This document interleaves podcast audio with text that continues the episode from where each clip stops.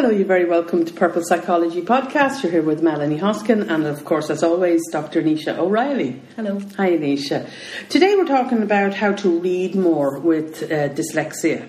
Yeah, I can't believe we got to podcast 81 and I haven't recorded this. What happened was I was in a shop recently and two employees were making their bucket list. it takes me. And I started making suggestions for their bucket list. And one of the things was about reading more books. And I said how many books I'd read this year, which was nearly 50 at that stage. I've read 54 now. Mm. And they kind of looked at me and said, Oh, you must be a brilliant reader. And I said, Well, no, I've got really severe dyslexia, and actually, I'm, I'm not very good at reading, and I find it very hard, and I still couldn't stand up and read out loud for you. Because I do read a lot, I'm able to read better because it's not a natural skill for me, so it's it's something that I practice, and by repetition, I can do it better. I talk a lot about sort of seesaw learning in the Mm. past, so if you stop doing things in June, you kind of start at rock bottom again in September. So reading and writing is the same for me, which is why I do it every day. And I also noticed a few years ago that when I went over to reading um, on the Kindle app and the iBooks app, that though I could read faster, I then found it even harder to read a menu in a restaurant. And so it did actually have a knock on effect because it's a different type of reading.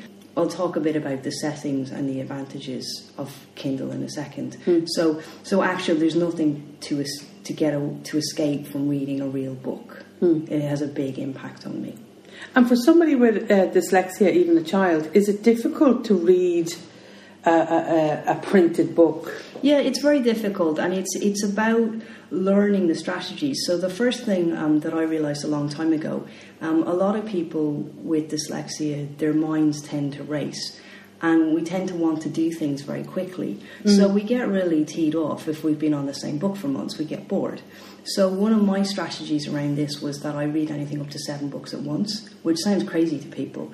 But there's seven different types of books and they'll be at different levels. So if I'm really tired in the evening, I might end up reading a teen fiction book or a really simple poetry book or reading something on my Kindle or something that I've read before. Um, so there's always a whole series of books going on, and it means then that the doorstop book, which is what people admitted in, in the shop to me, that they have like, you know, the book on their bedside table that they've been struggling with for six months. And it's a book they really want to read, but they've been reading it for so long and it's so difficult to read. So I might manage to read a handful of Man Booker Prize books a year. Um, But they're very difficult reads for me. So there'll always be one book that's you know in my Goodreads account for months on end that I've been reading and I haven't got to the end of.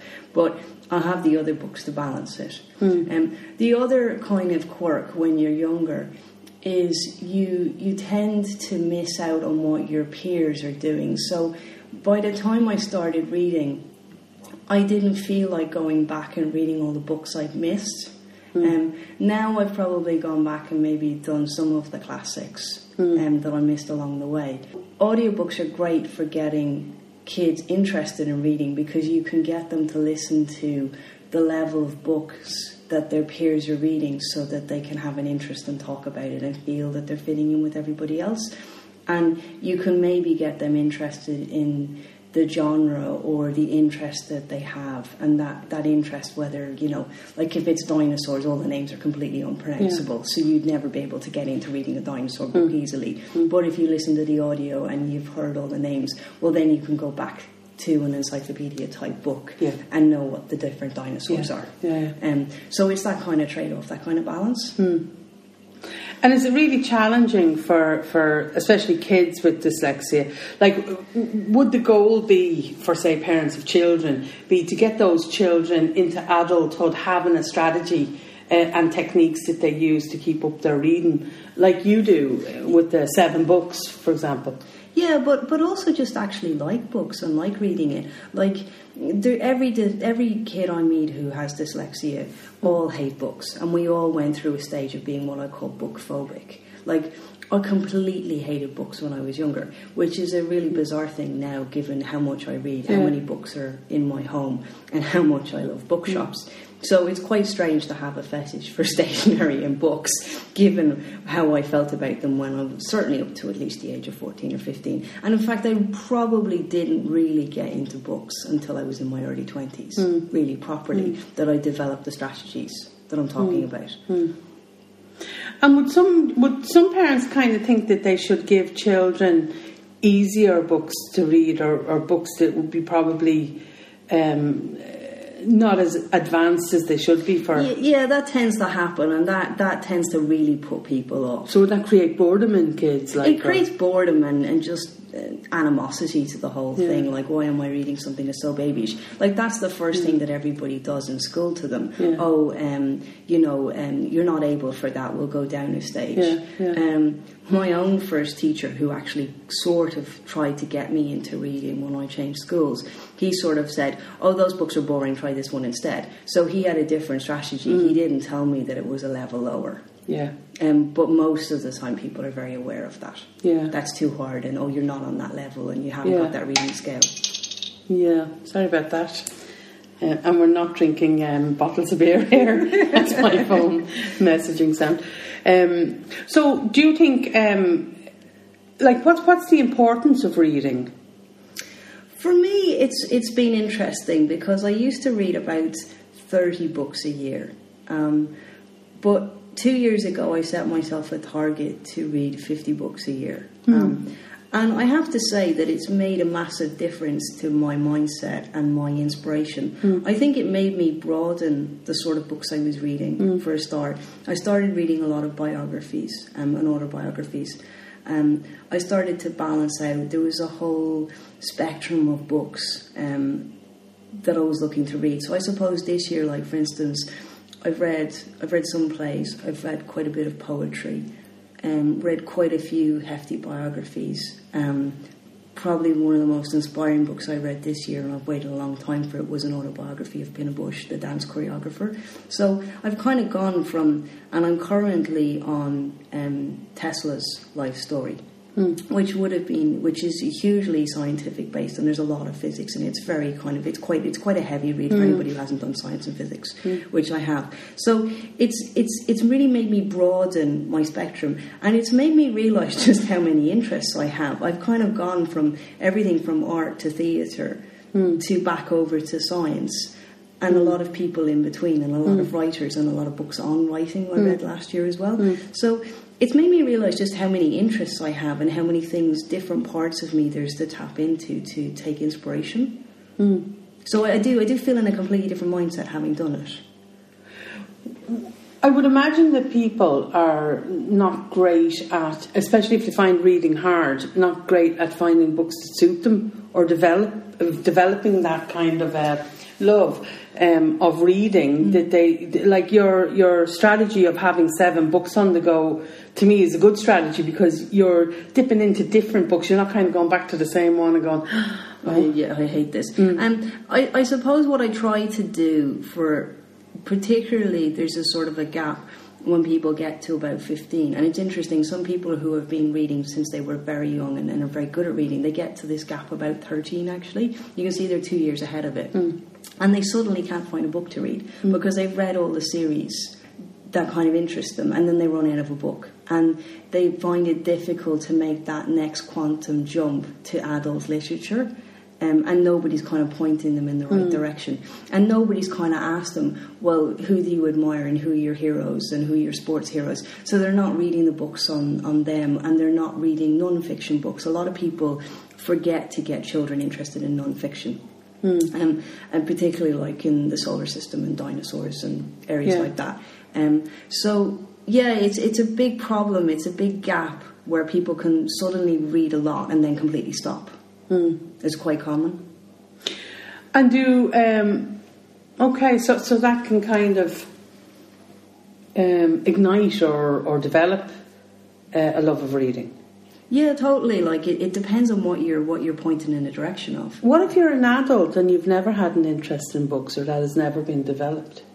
Well, there must be How something. there must be something that you're interested in. There must, even if it there's a, a program that you've watched on television that sparked your interest. Hmm. Like m- maybe you've watched all the natural history programs by David Attenborough. There's a book to accompany all the series. Hmm. Um, Like the Blue Planet book in particular is fantastic, which I have.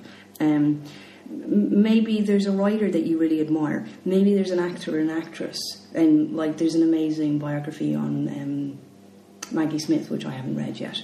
Um, you know, so there, there's always something there for you to be drawn to. Like one of the books I read last year was on the comedian.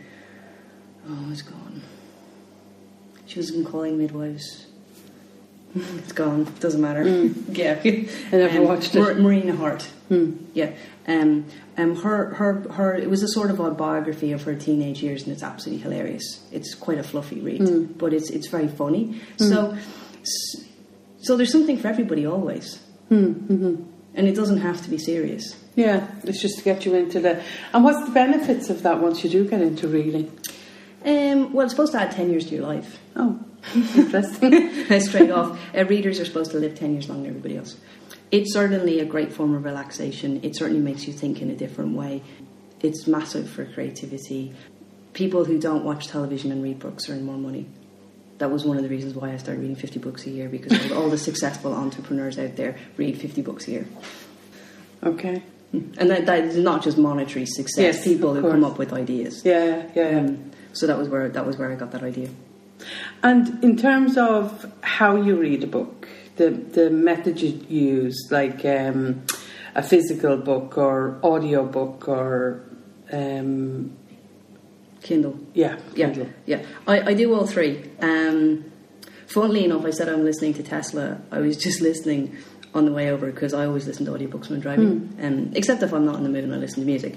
But for for me, train journeys and driving are fantastic use of time to listen to audio. I probably manage to listen to about 40 hours of audio while traveling a month. So it, it clocks up. That's that's yeah, that's It- really good. It yeah. does. It does clock up now, and that's without me listening to Harry Potter at night time when I can't sleep.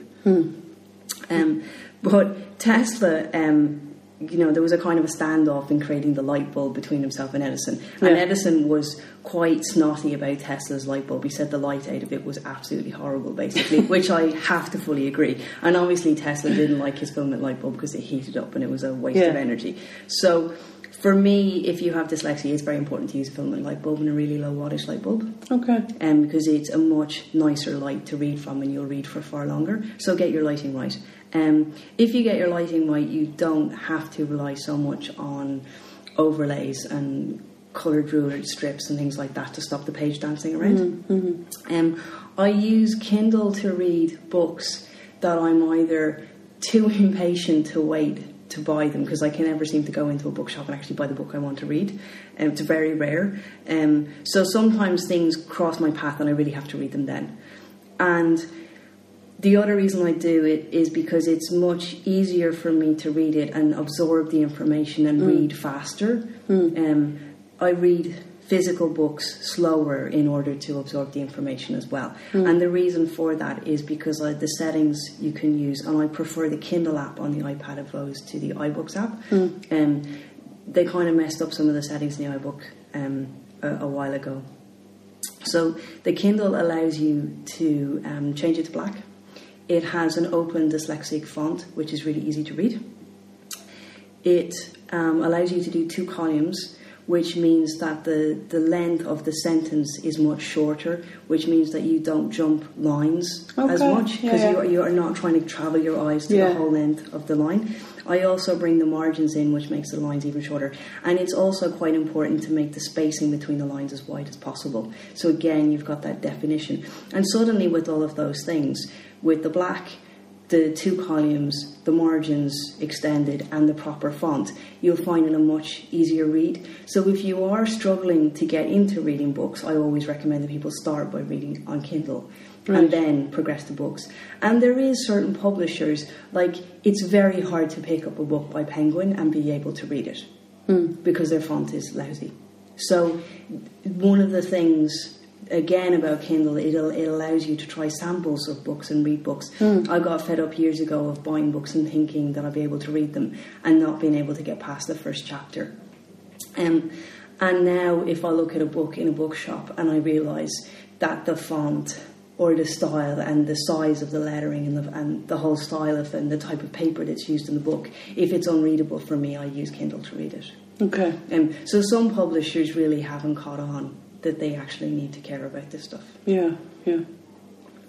So, what would your advice be to to people who are wanting to read more but can't read, find they can't get into it, or Um, stop trying to just read one book. Read multiple books. Work your way up. You don't have to read seven.